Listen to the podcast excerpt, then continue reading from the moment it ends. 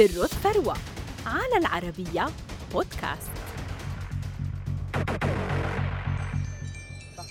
عند الحديث عن ملوك الموضة فلا بد من ذكر اسم كوكو شانيل صاحبة التصاميم الملهمة والخالدة والتي غيرت طريقة النساء في اختيار الملابس وبنت ثروتها بدءا من عطر أطلقته في العشرينيات وصنعت من اسمها علامة تجارية تقدر بمليارات الدولارات فما سر هذه الثروة؟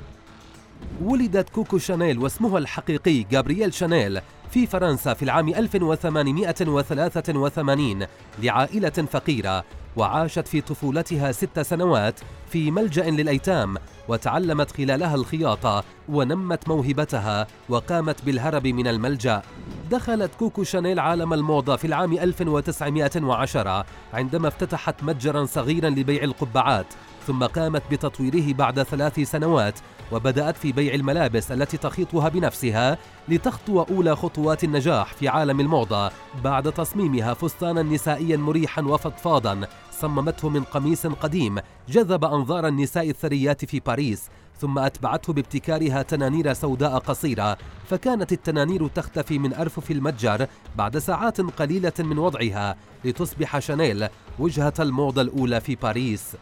وفي العام 1921 أطلقت شانيل عطرها الشهير شانيل رقم خمسة ولاقى هذا العطر نجاحا هائلا وكان النواة الأساسية لأرباحها. وبحلول العام 1927 أصبح لدى شانيل خمسة متاجر ودار للأزياء ويعمل فيها أكثر من ألفي موظف وكانت تجني سنويا نصف مليون دولار. واستمرت شانيل في حصد الأرباح حتى وصلت أرباحها إلى أكثر من مليون دولار في العام 1935 ويعمل معها أكثر من أربعة آلاف موظف لكن وعلى الرغم من النجاح الهائل الذي كانت تحققه فإنها اضطرت في العام 1939 إلى إغلاق دار الأزياء وجميع متاجرها في فرنسا بسبب الكساد العالمي واندلاع الحرب العالمية الثانية وأيضا اتهامها بالجاسوسية في العام 1944 لعلاقتها بضابط نازي فقامت بالانتقال إلى سويسرا وعاشت فيها عشر سنوات بعيدا عن عالم الأزياء والموضة